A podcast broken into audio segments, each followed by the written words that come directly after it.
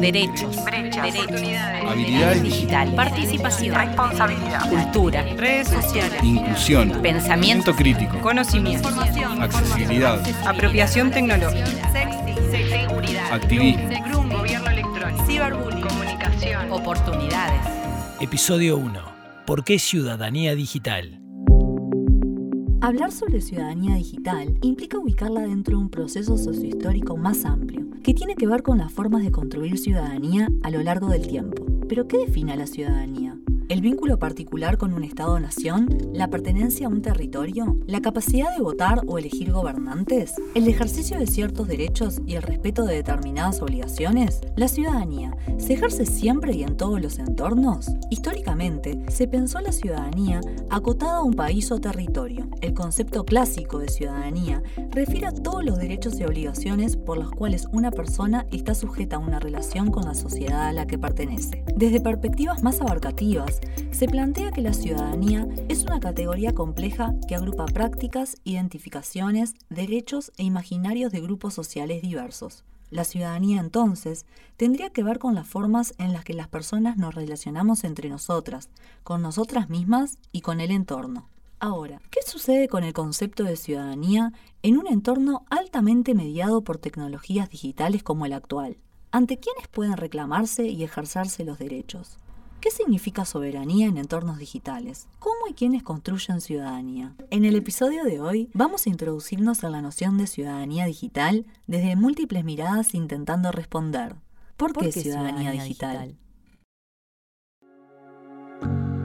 Hola, mi nombre es Patricia Brown. Y yo soy Patricia Medina. Junto a Silvana Carballo les acompañaremos en la primera temporada de este podcast, denominado Ciudadanía Digital en Movimiento. Antes de meternos de lleno en la temática que nos convoca, queríamos contarles un poco acerca de Ciudadanía Digital en Movimiento. En 2019, a iniciativa de la Agencia de Gobierno Electrónico y Sociedad de la Información y del Conocimiento AGESIC y UNESCO Montevideo, se conforma el Grupo de Trabajo sobre Ciudadanía Digital, integrado por organizaciones públicas, académicas y de la sociedad civil. Dicho grupo se encarga de la elaboración e implementación de la Estrategia de Ciudadanía Digital para Uruguay. Este podcast se desarrolla en el marco de ese grupo de trabajo y su primera temporada es producido por AGESIC, el Departamento de Ciudadanía y Bienestar Digital de Ceibal y Plan Ibirapitá. La idea del podcast es abrir un canal de comunicación que promueva la reflexión entre quienes nos escuchan en torno a esta temática actual tan compleja y dinámica como desafiante.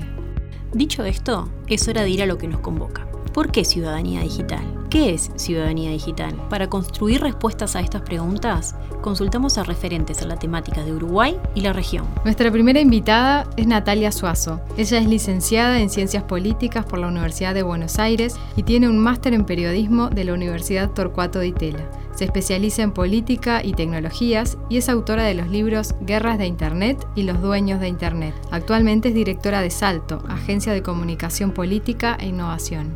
Natalia, ¿por qué ciudadanía digital?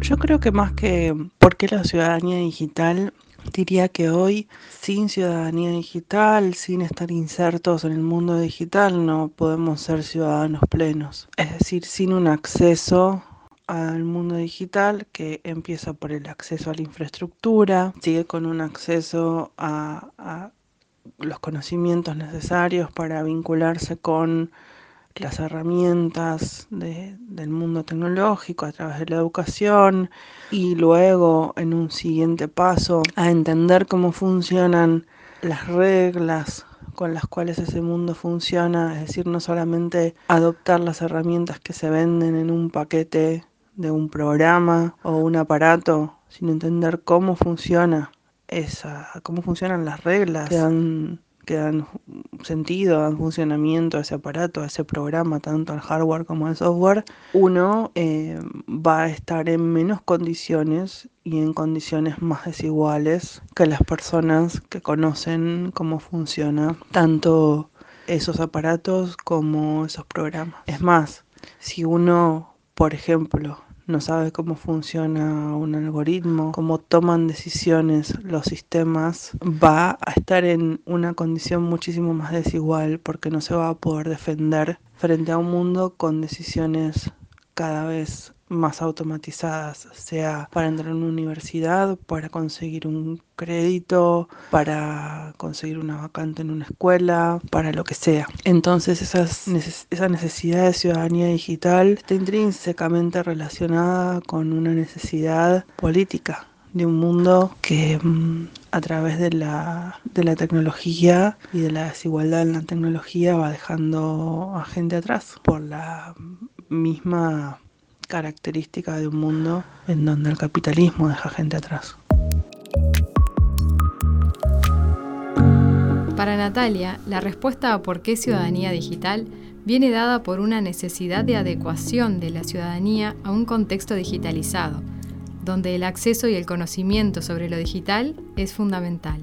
En sus palabras, sin ciudadanía digital, sin estar insertos en el mundo digital, no podemos ser ciudadanos plenos. Es decir, hay condiciones sociohistóricas que hacen necesario que se construya ciudadanía digital para el desarrollo de las sociedades y las personas. Es importante remarcar el énfasis que hace Natalia en las desigualdades que se generan a partir de la irrupción de lo digital y que estas desigualdades no son solo de acceso, sino también de conocimiento. En esa línea, plantea que la necesidad de desarrollo de la ciudadanía digital es un tema político en un sentido amplio del término. Pablo Pajés es licenciado en Sociología por la Universidad de la República de Uruguay y jefe del Departamento de Ciudadanía y Bienestar Digital de Ceibal. Ante la pregunta por qué ciudadanía digital, pone el énfasis en el contexto digital, su incidencia en la vida cotidiana y la necesidad de incorporar coordenadas que ayuden a comprender los medios digitales.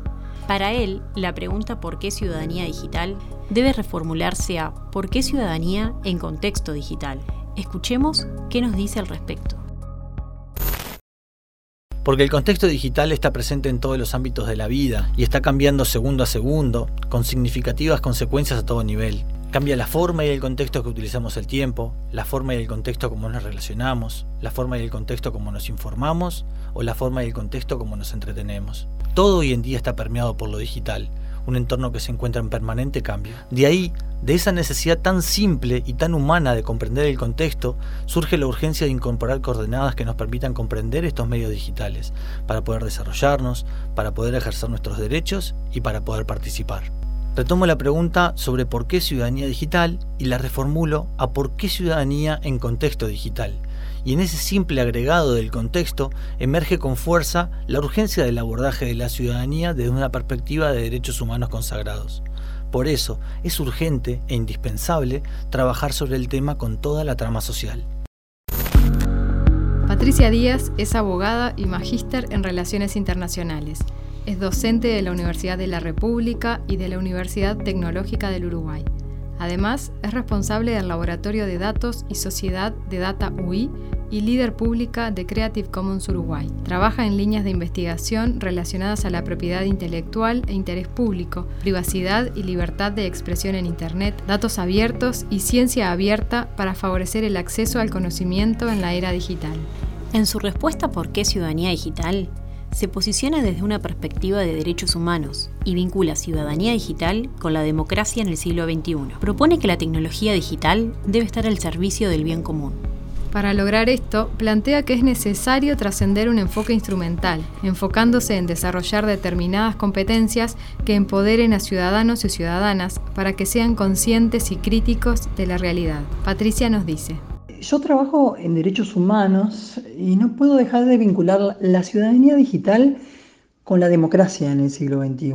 Sería la tecnología digital para, para el bien común. Y, no me estoy refiriendo a, una visión instrumental de la tecnología digital, o sea, como medio o como instrumento, de, por ejemplo, de participación, en una suerte de traslado acrítico de lo que antes hacíamos en el mundo físico o analógico a procesos digitales, ya sea en el gobierno o en las finanzas etcétera. En realidad me refiero a que la ciudadanía digital implica la existencia de ciudadanos conscientes, críticos de la realidad que los rodea, empoderados. Para esto mismo, para empoderarse, deben desarrollar determinadas competencias para comprender cuáles son las opciones que tienen y evaluarlas, así como comprender cómo se construye el discurso participativo y cuál es el rol de la tecnología en esta construcción de ciudadanía. Vamos a introducirnos ahora en la segunda pregunta. ¿Qué es ciudadanía digital? ¿Cómo podemos definirla? ¿Existe solo una forma de ciudadanía digital? ¿Qué implica ser ciudadanos y ciudadanas digitales? Veamos qué tienen para decir al respecto las voces referentes. Magdalena Seijo es licenciada en Relaciones Internacionales por la UDELAR y tiene estudios de posgrado en Transformación Organizacional y Administración de Empresas. Es la coordinadora del equipo de Ciudadanía Digital de AGESIC y respecto a qué ciudadanía digital plantea lo siguiente. Y ciudadanía digital es una forma de entender la construcción de ciudadanía teniendo en cuenta el impacto de la tecnología en nuestra vida cotidiana, en nuestro comportamiento, en nuestra forma de vincularnos, de participar, de crear.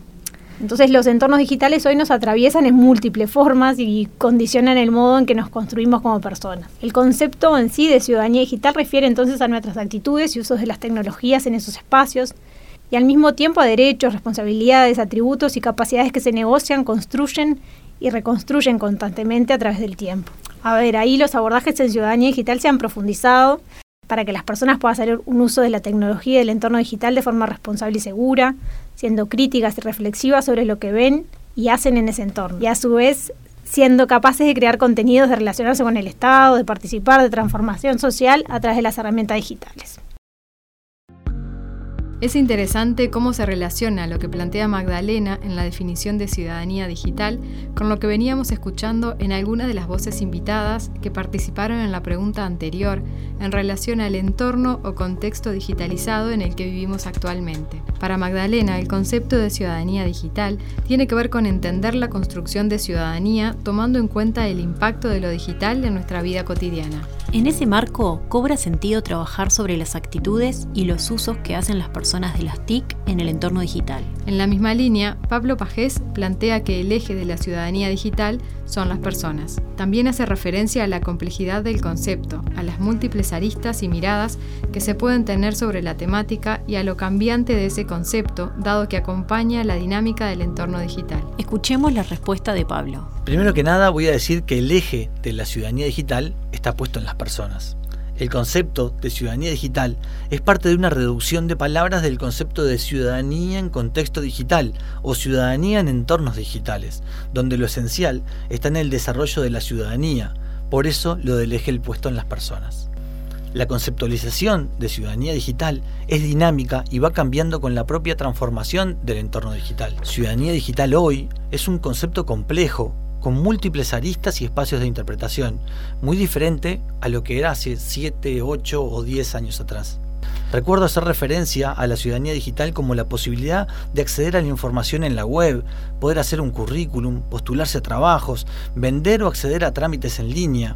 Hablábamos de netiquetas como una construcción de normas no escritas para comunicarnos en estos medios. Hoy día eso evolucionó. Hoy al hacer referencia a la ciudadanía digital hablamos de varias cosas más y más complejas. ¿Poder acceder a los medios digitales? Sí, por supuesto pero también cómo podemos utilizarlos a nuestro favor, según nuestros intereses, necesidades, cómo poder crear, cómo poder participar, cómo poder entretenernos, poder comprender las lógicas y la gobernanza de los medios digitales, es decir, cómo se rige ese espacio, quién lo estructura, quién lo ordena, quién lo gobierna. Ciudadanía digital es todo esto y mucho más que está por venir.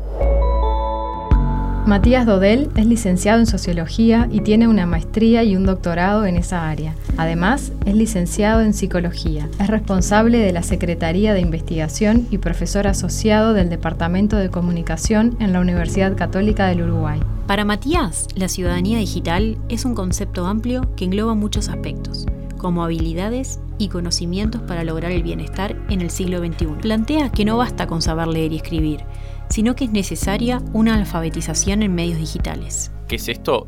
¿Qué es el concepto este que es un poco, un poco amplio? Y engloba un montón de cosas. Es como la idea de las, las habilidades, conocimientos, este, derechos, todo lo que, lo que se necesita para poder este, obtener bienestar o, bienestar es un concepto medio, medio académico, pero para, para poder disfrutar y, de, y acceder a tus derechos, ejercerlos en, en el siglo XXI, a inicios del siglo XXI. Tiene que ver con que ya no basta, por ejemplo, con saber leer y escribir, hay que, hay, eh, que antes capaz era lo que haces 50, 100 años, e, era una habilidad como clave, que también yendo para atrás, mi, abuelo era un analfabeto funcional. O sea, no, no, es que todo el mundo la tenía. Pero ahora, además de saber leer y escribir, hay que tener como ser mucho más consciente de, de leer y escribir en medios. Hay un concepto que está bastante asociado a ciudadanía digital, que es alfabetización de medios o alfabetización digital. Es entender que cuando uno consume algún contenido o lee información, tanto sea en internet, en la tele, o en un diario, donde sea, de cómo se produjo, qué cosas tengo que mirar, cómo puedo llegar a evaluar si la información es de calidad o no es de calidad, este, cómo buscar cosas para, por ejemplo, parece, parece una, una, pero eh, nosotros tenemos un estudio hace cinco años que le preguntamos a la gente cómo hacía para buscar información sobre trámites del Estado y la mitad de los uruguayos todavía decían iba al lugar físico. Es un ejemplo puntual, pero entre la gente que para informarse cómo sacar el pasaporte, tiene que ir al Ministerio Interior, pedir la información, volver a su casa y recién después ir con los papeles y la gente que puede googlearlo o buscarlo en la página de trámites del Estado, eh, saber cuándo ir y qué llevar, eh, hay como eh,